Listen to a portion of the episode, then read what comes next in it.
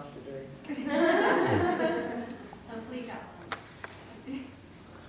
So, this afternoon we want to continue with exploring the uh, territory of how to respond skillfully in challenging or difficult uh, circumstances, and particularly, particularly in the context of speech practice. And I'm going to just talk for 10 or 15 minutes and bring out five more points, and then uh, briefly each of them and then uh, we'll, we'll work with some uh, interactive practices together. So Oren and I reflected some during lunch on the question of what, uh, how we respond when someone seems very quickly to go over threshold.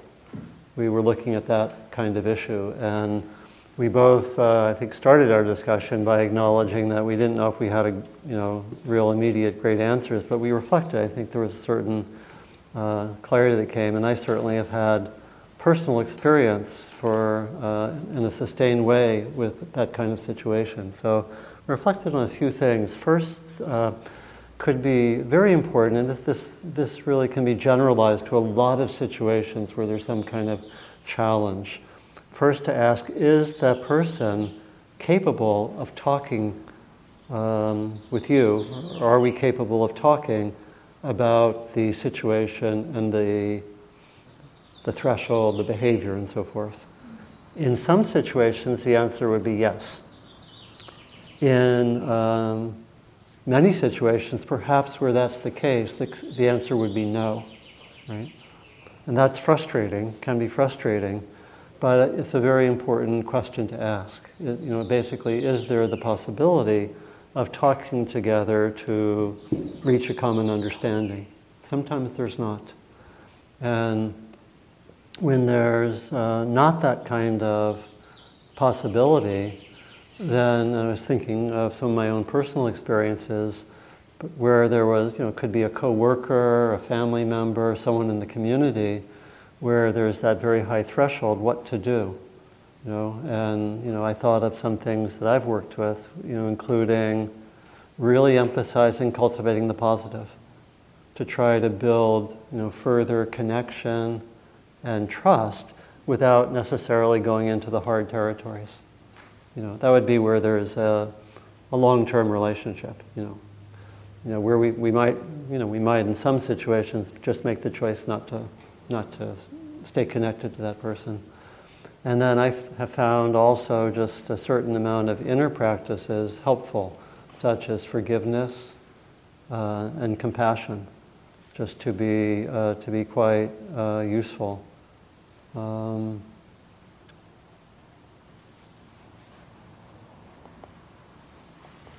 yeah, and then again, trying to be skillful with my own mindfulness and my own speech practice, but other things that we could do as well. So that's uh, a first point. Um, second point had to do with um, something that you might not have noticed, or you might have noticed at one moment in the morning session, Oren said, ouch. Did you notice, remember that? Yeah. You know, which is, um, can be used actually as a technique. It's actually a, uh, Second foundation of mindfulness, uh, feeling tone, emphasis on the pleasant, unpleasant, or neutral technique. Could be interpreted as that, that we're actually noticing, uh, oh, that doesn't feel good. And in some groups, actually, it is a group, uh, a shared norm to say such a thing rather than go right to a reaction, to a judgment, to a, a blame. Uh, and of course, one can say ouch in all sorts of ways in terms of tone. But uh, one can actually, in some groups, people might say ouch, meaning that, oh, that, that hurts. And I notice the unpleasantness.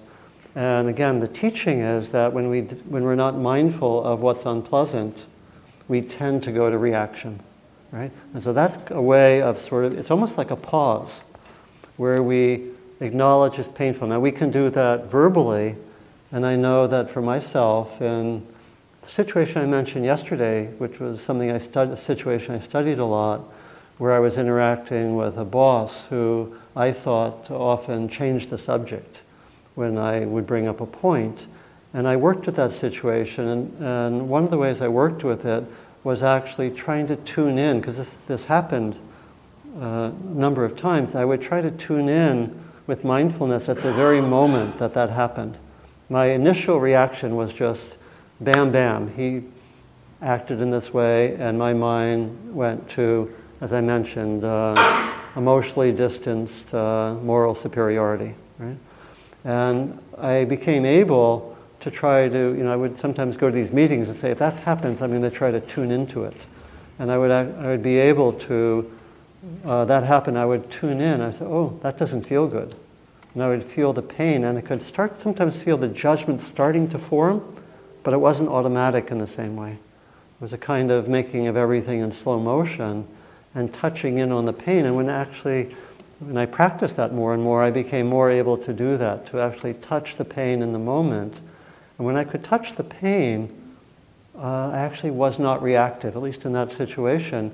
And then I could say something like, you know, that's um, what I just said is an important point for me. I'm wondering if we could come back to it. Which is very different from what I would have said from the place of emotionally distanced moral superiority, but it, it, it came from really uh, being able to touch into the pain. Of course, that's possible in some situations and not in others.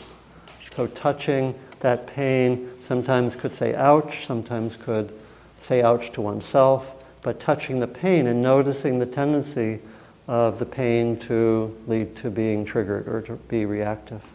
So, second point. The third point is that as we continue our inner work, of different kinds. Some, some of it's looking at our psychological material, some of it may be healing uh, where there's trauma still in our system, addressing some of the issues that Oren's mentioned. Um, as we continue to heal, what triggers us will shift. And I, I know from the one on ones, a lot of deep work's being done here by people at this retreat, and we want to support that continuing. But as we do that, heal, we might call it healing work and working with if there's residues of trauma or all of us have what we might call limiting beliefs from childhood and so forth. As we work to transform that material, um, something that triggered us in the past no longer triggers us. The same thing with as we do as we grow with our spiritual practice. There's inner transformation that occurs which, which shifts us in terms of uh, what's difficult and what's not. And we can have by the, not, it's not complete, but the inner work plays a big role in our transformation. I think we're both very much proponents of the combination of inner work and skillful outer action, skillful interaction. And the uh, fourth point is that, um, and this is the fourth and the fifth points are going more into a more social dimension. The fourth point is that we can actually have um, in our groups, we can start to have uh, shared guidelines that represent some of the ways that we've been working here. It's possible to have that in groups. And you know, some groups that will work well and some groups that work, it won't. I think I mentioned the way that I was able to have a group guideline of uh, following the four Buddhist ethical uh, guidelines. And we were able to adopt that in a group. And, you know, probably many of you have been in groups or it could be also in uh, more electronic type of groups or, or groups where people are communicating together could have some guidelines which represent some of the values of, of listening, of um, listening for others' needs and so forth. And, you know, there, I, maybe I won't go into it. I brought in some sample guidelines from, you know, one of the ways that I, I, I worked for a lot of years with, with uh, small groups with the uh, Buddhist Peace Fellowship, and we had a program called the BASE program, and we, we did six month training groups, and we would typically uh, have a weekend retreat to start the program. And the last morning or so, we would gather together and collectively come up with group guidelines that would covered different aspects of the interaction. A lot of them covered communication and how we can communicate together. So there are ways of, in a way, manifesting our intentions at a group level. Again, it's a large topic. We can maybe come back to that, but that's that's a possibility that we can bring some of what we're learning. It could be for a family, for a couple, for a group, for a workplace, and so forth. And then the last one is um, related to bringing this, the, some of the spirit of this into the field of uh, action and activism. And uh, and I were talking some, and and I, have I've, I've always wondered about you know, the distinction between request and demand. And how, you know, because in many activist circles, uh, people talk about demands, right? Talk about the demand for equal rights, right? So, uh, you know, so how does, how does that relate? Um, and I think the, you know, uh, part of what was helped by our discussion, and it, it fits with the brief story I'm going to tell, is that it's really the spirit of uh, are we still in connection? Uh, the, even if I say it's really, you know, uh, my, uh, you know, I was thinking of examples from the civil rights movement that uh, there can be ways of saying, you know, and maybe even using the language of demands, but it has elements that are there in the model we're talking about. That is, there's non demonization there can be empathy with the opponent. If you look at the work of Dr. King, for example, and some of the work in the civil rights movement, they made a very strong effort to have connection and point towards what Dr. King called the beloved community.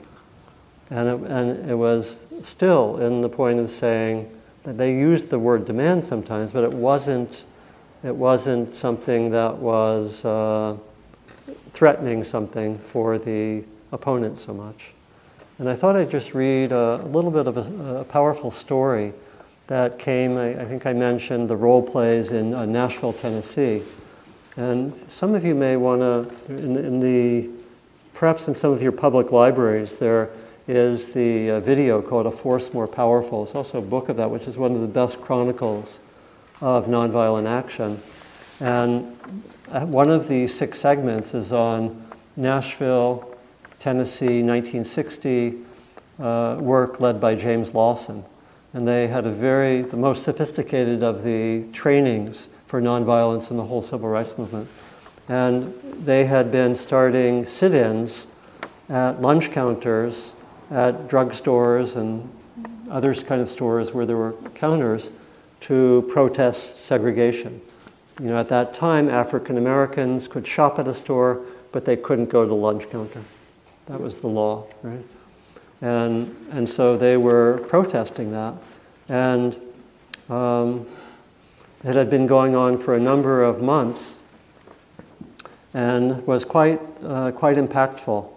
And uh, there was a beginning of a, a boycott of the downtown stores.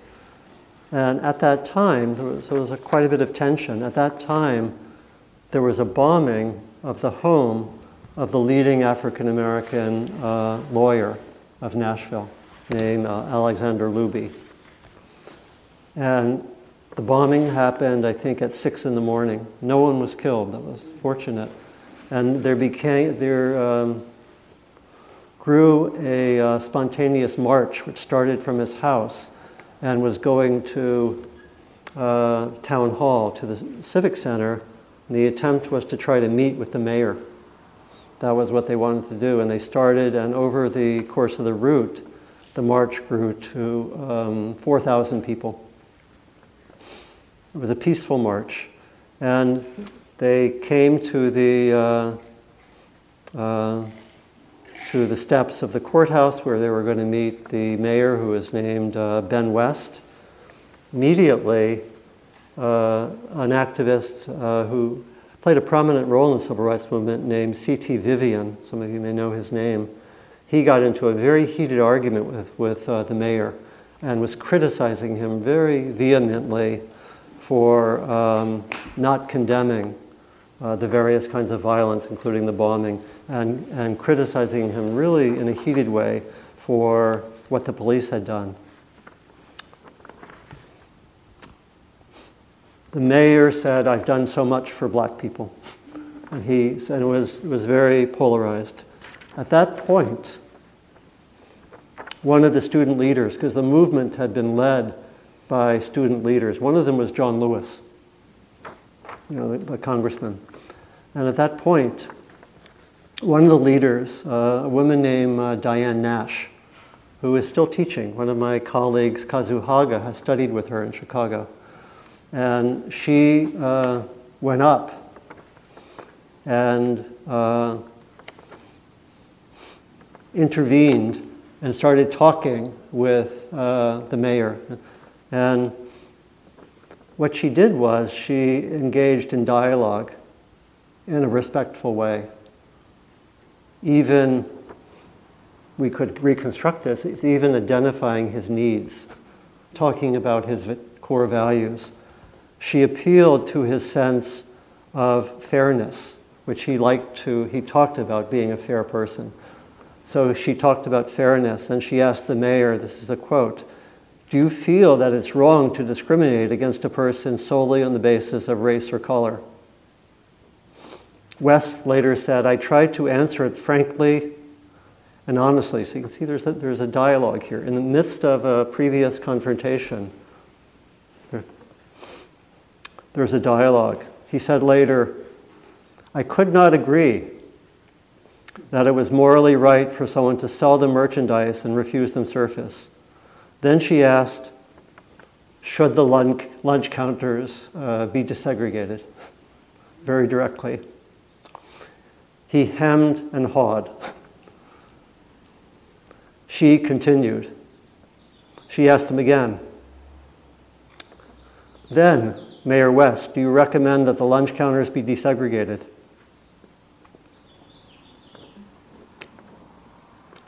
And at that point, he said yes. And the whole of um, Nashville changed.